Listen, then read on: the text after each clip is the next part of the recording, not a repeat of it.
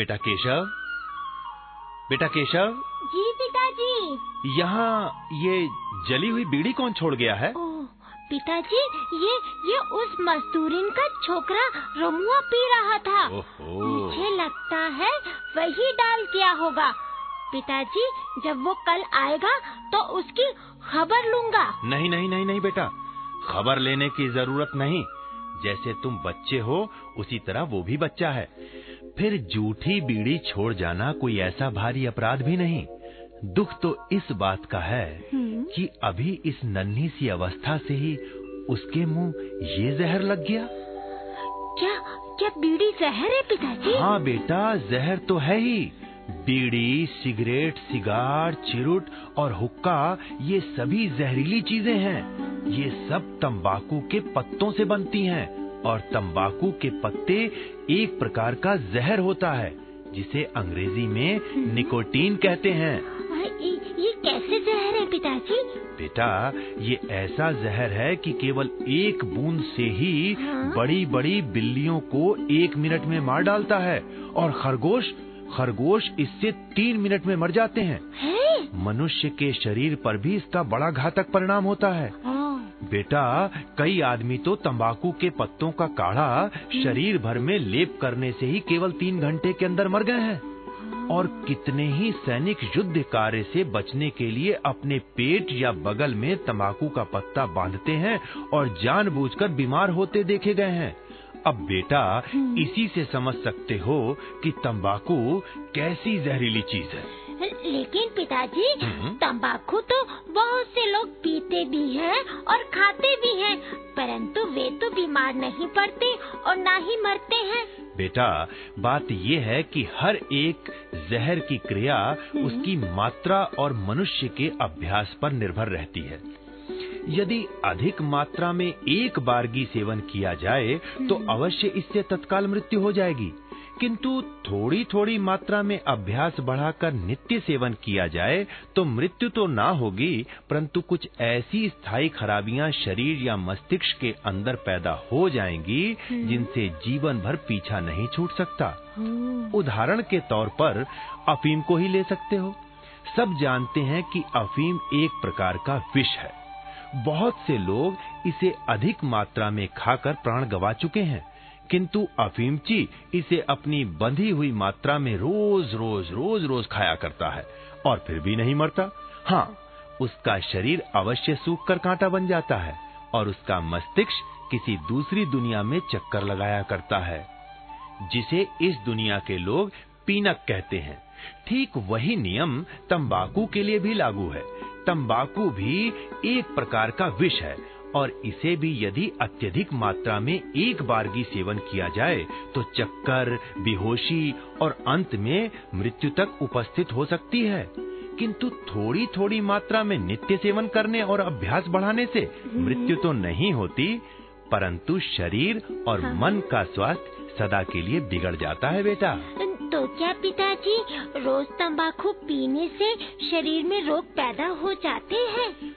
हाँ बेटा कुछ रोग तो स्वयं इससे पैदा होते हैं और हाँ? कुछ दूसरे रोगों के लिए शरीर में रास्ता खुल जाता है वो कैसे बेटा देखो सिगरेट हाँ? बीड़ी सिगार चिरुट या हुक्का चाहे जो पिया जाए हाँ, सब में केवल जलती हुई तंबाकू का धुआँ ही पीना पड़ता है और ये जहरीला धुआँ बारंबार अपने श्वास के साथ खींच खींच कर खींच खींच कर फेफड़ों में भरना होता है।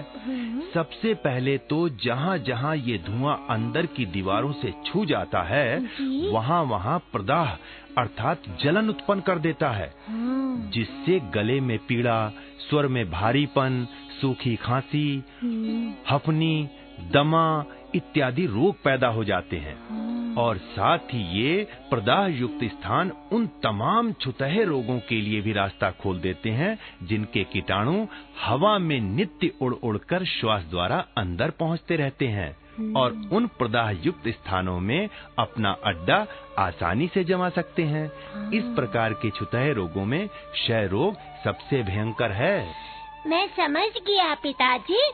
कि तंबाकू बहुत बुरी चीज़ है। हाँ परंतु अभी तुमने इसकी केवल थोड़ी सी ही बुराइयाँ सुनी हैं।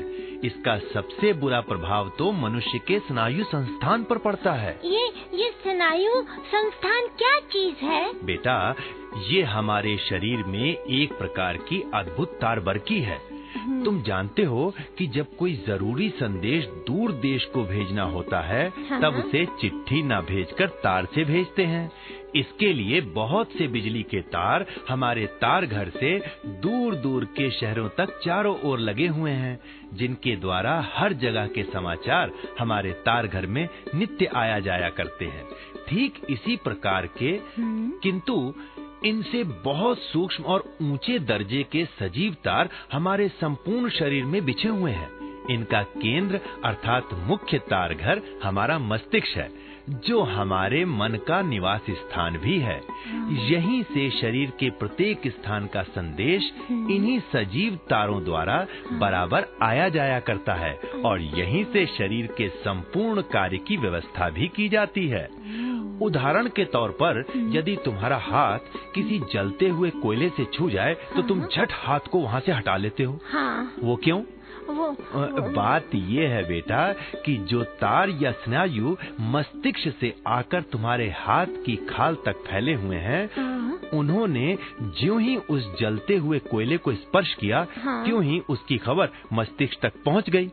मस्तिष्क ने भी तत्काल उसी हाथ की मांसपेशियों तक जाने वाले तारों से हाँ। मांसपेशियों की आज्ञा भेजी कि हाथ को वहाँ से हटा लो। निदान मांसपेशियाँ संचालित हुई और वो हाथ वहाँ से हट गया। हाँ, ये सब कहने में तो बहुत समय लगता है किंतु मस्तिष्क तक खबर पहुँचने और उसके आज्ञा अनुसार काम होने में क्षण भर का भी समय नहीं लगता बेटा। इसी प्रकार हम आँखों से जो कुछ देखते हैं कानों से जो कुछ सुनते हैं नाक से जो कुछ सूंघते हैं और जीभ से जो कुछ स्वाद लेते हैं और शरीर से जो कुछ छूते हैं उन सब का ज्ञान इन्हीं तारों द्वारा हमारे मस्तिष्क तक पहुँचता रहता है। अस्तु शरीर के एक छोर से दूसरे छोर तक फैले हुए इन्हीं तमाम तारों के समूहों को स्नायु संस्थान के नाम से पुकारते हैं और तारों को स्नायु कहते हैं। हमारी संपूर्ण ज्ञान शक्ति और कार्य शक्ति इन्हीं स्नायुओं पर अवलंबित है। अब यदि किसी अंग के ये स्नायु काट दिए जाएँ, तो वो अंग हमारे लिए मुर्दा सा हो जाएगा। जैसे यदि हाथ की ओर जाने वाले संपूर्ण स्नायु काट दिए जाएँ, फिर हाथ चाहे जलकर राख भी क्यों ना हो जाए? किंतु हमें ना तो उससे पीड़ा होगी और ना हम हाथ को आग से हटा ही सकेंगे। यही हाल हमारे सब अंगों का है चाहे वे बाहरी अंग हों जैसे हाथ पैर आँख कान नाक मुँह इत्यादि। और चाहे वो भीतरी अंग हो जैसे हृदय यकृत पेट पिल्हा गुर्दे इत्यादि। सबकी क्रिया और ज्ञान शक्ति अपने अपने स्नायुओं पर ही अवलंबित है। मस्तिष्क को इन सब स्नायु समूहों का मूल स्थान अर्थात जड़ समझना चाहिए। यहाँ जो गुर्दा है वो स्नायुओं का भंडार है और उसी में हमारे सोचने विचारने की शक्ति समझने की शक्ति स्मरण शक्ति इच्छा शक्ति कल्पना शक्ति आविष्कार बुद्धि और सभी प्रकार की बुद्धि अथा निश्चयों का निवास स्थान है। थोड़े में हम ये कह सकते हैं कि हमारे स्नायुओं में ही हमारा जीवन है और उनके बिना ये शरीर बस हाड़ मास का एक ढेर मात्र रह जाएगा। परंतु ये स्नायु होते हैं बड़े सुकुमार और सूक्ष्मग्राही। इन पर हमारे छोटे से छोटे कार्यों और आदतों का भी प्रभाव पड़े बिना नहीं रहता। अतएव स्वस्थ और सुखी जीवन बिताने के लिए इनकी बहुत संभाल करने की ज़रूरत है बेटा। पिताजी तंबाकू का इन स्नायुओं पर क्या प्रभाव पड़ता है? बेटा तंबाकू इन स्नायुओं को कमज़ोर और कुंठित बना देते हैं।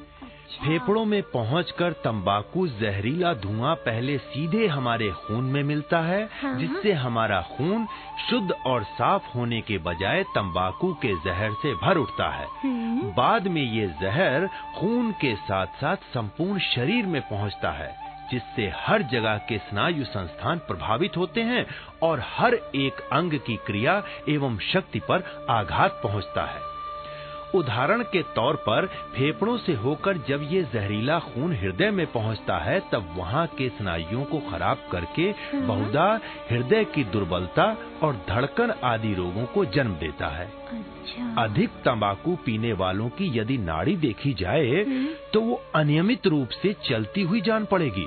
जो इस बात की प्रत्यक्ष सूचना है कि हृदय का काम ठीक ढंग पर नहीं हो रहा है।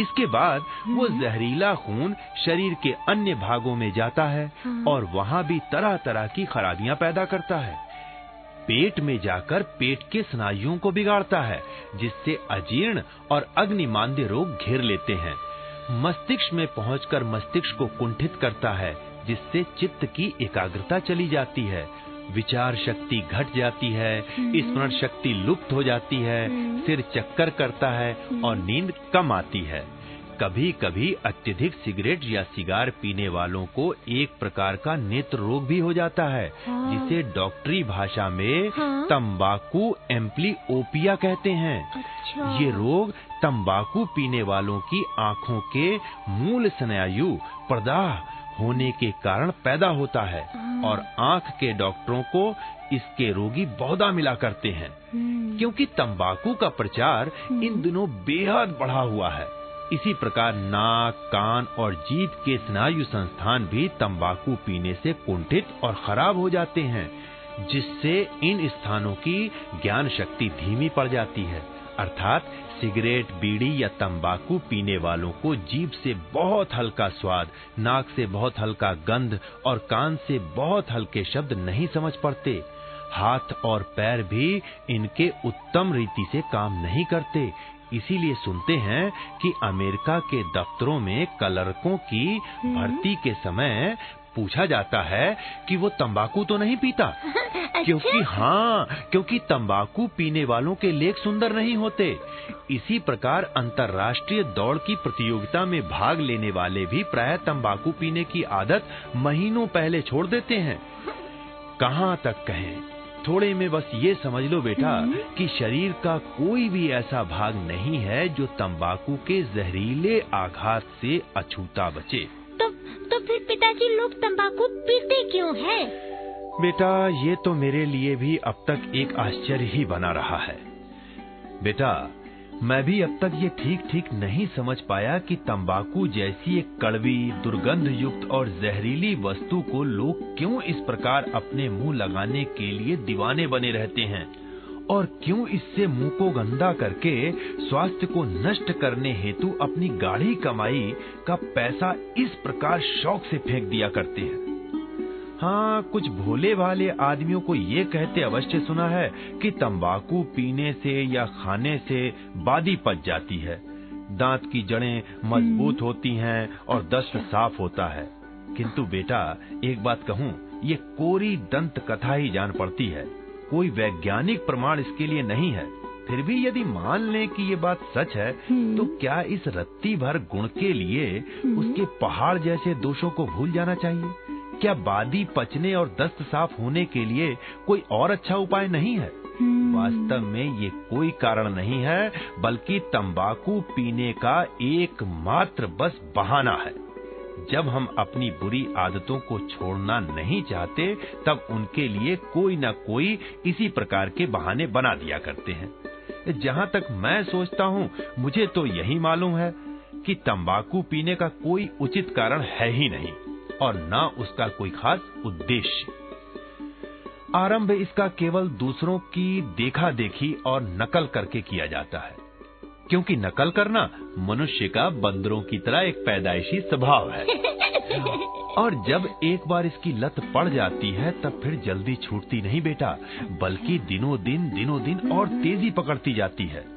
तुम्हें मालूम है कि बड़े बड़े अंग्रेज़ी शिक्षा प्राप्त अमीरों के यहाँ दो दो सौ तीन तीन सौ रुपए महीने तक की सिगार या चिरुट फूकी जाती है। अच्छा? और गरीबों के यहाँ भी चाहे खाने को ना जुटे किंतु रुपए आठ आने महीने की तंबाकू सिगरेट ज़रूर खर्च हो जाती है। यही कारण है कि तंबाकू के व्यापार से बहुत सी बड़ी बड़ी कोठियाँ खड़ी हो गई हैं और कितनी ही विलायती कंपनियाँ हमारे हाथ ये जहर बेचकर करोड़ों की रकम हम गरीबों की जेब से हर साल निकाल ले जाया करती हैं। ना जाने कितनी भूमि यहाँ तंबाकू की खेती में फंसी रहती है जो यदि अनाज पैदा करने में काम आती तो इस भूखे भारतवर्ष का बहुत भारी उपकार होता। अस्तु तुम देखते हो तंबाकू से कलेजा फूंक कर हम अपना स्वास्थ्य तो नष्ट करते ही हैं। हाँ। साथ में अपनी गाढ़ी कमाई का बहुत सा रुपया भी खो देते हैं। इतना ही नहीं बेटा इससे हम अपने जीवन की बहुत कुछ नैतिक पवित्रता को भी नष्ट कर बैठते हैं। वो कैसे? बेटा ये मैं तुमको स्वच्छ वायु सेवन के संबंध में बातें करते हुए बतलाऊँगा कि मनुष्य का ये एक नैतिक कर्तव्य है कि हवा को व्यर्थ गंदी ना करे।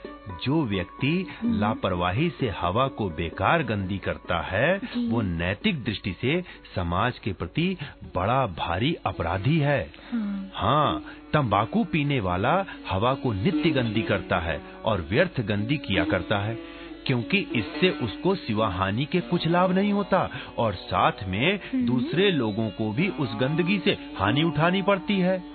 जब और जहाँ ये तंबाकू पीने वाला जरा फुर्सत में बैठे कि सिगरेट बीड़ी या सिगार का धुआँ उड़ा उड़ा कर हवा को खराब करने लगते हैं बस। किसी कमरे के अंदर यदि दो एक भी ऐसे आदमी आकर बैठ गए तो थोड़ी ही देर में सारा कमरा दुर्गंध से भर उठता। है ये तो है। हाँ जो लोग तंबाकू नहीं पीते उनके लिए ऐसी जगह बैठे रहना एक भारी तपस्या का काम है। नाट्यशालाओं और सिनेमा घरों में इस प्रकार का अनुभव नित्य ही हुआ करता है। चारों ओर से बंद स्थान और सैकड़ों की भीड़ में जिधर देखो उधर ही सिगरेट बीड़ी और सिगार रावण की चिता की भांति सुलग सुलग कर सुलग सुलग कर धुआँ उड़ाती रहती हैं और अपनी दुर्गंध से हवा भरती रहती हैं। हम्म, रेलगाड़ियों से विशेषकर जाड़ों की रात के समय तो ये दृश्य और भी विभत्स हो जाता है। तमाम खिड़कियाँ बंद कर दी जाती हैं और फिर फिर बिल्कुल बेफिक्री के साथ सिगरेट पर सिगरेट और बीड़ियों पर बीड़ियाँ फूकी जाती हैं जिससे सारा डिब्बा दुर्गंधपूर्ण धुएँ से भर उठता है हाँ। और थूक तथा खखार से सारी ज़मीन भी भर उठती है। बस फिर मानो वहाँ साक्षात नरक कुंड का दृश्य उपस्थित हो जाता। किंतु बेटा तंबाकू के लती लोगों को इसकी बिल्कुल परवाह नहीं होती। उनका मस्तिष्क स्वार्थधंधता से इतना कुंठित हो जाता है इतना कुंठित हो जाता है कि हाँ। उनको ये मालूम ही नहीं पड़ता कि उनकी इस गंदी आदत से किसी दूसरों को कष्ट भी होता है या नहीं आप सच कहते हैं पिताजी। पिताजी मेरे दर्जे में भी दो तीन ऐसे लड़के हैं जो मास्टरों से छिप छिप कर बीड़ी पिया करते हैं। अच्छा। वे जब मेरे पास बैठते हैं तो उनके मुँह से बदबू आती है। अरे बेटा बदबू तो आएगी ही। तुम ऐसे लड़कों के साथ हरगिज मत रहा करो। जी। हाँ। और लड़कपन में ऐसे लड़कों के साथ ही ये बुरी आदतें आ जाती हैं। हाँ। इस प्रकार के लड़के स्वयं तो डूबते ही हैं और दूसरों को भी ले डूबते हैं। याद रखो कि तंबाकू का जहर बड़ों की अपेक्षा बालकों के शरीर को कहीं ज़्यादा हानि पहुंचाता है। ये क्यों? बेटा इसलिए कि बालकों का शरीर पूरी तौर पर बना हुआ नहीं होता। उनकी हड्डियाँ मुलायम होती हैं, मांसपेशियाँ सुकुमार और स्नायु तथा मस्तिष्क बिल्कुल कच्ची दशा के होते हैं। ऐसी अवस्था में यदि तंबाकू का जहर उसमें घर कर ले तो फिर इन सब की बाढ़ मर जाएगी।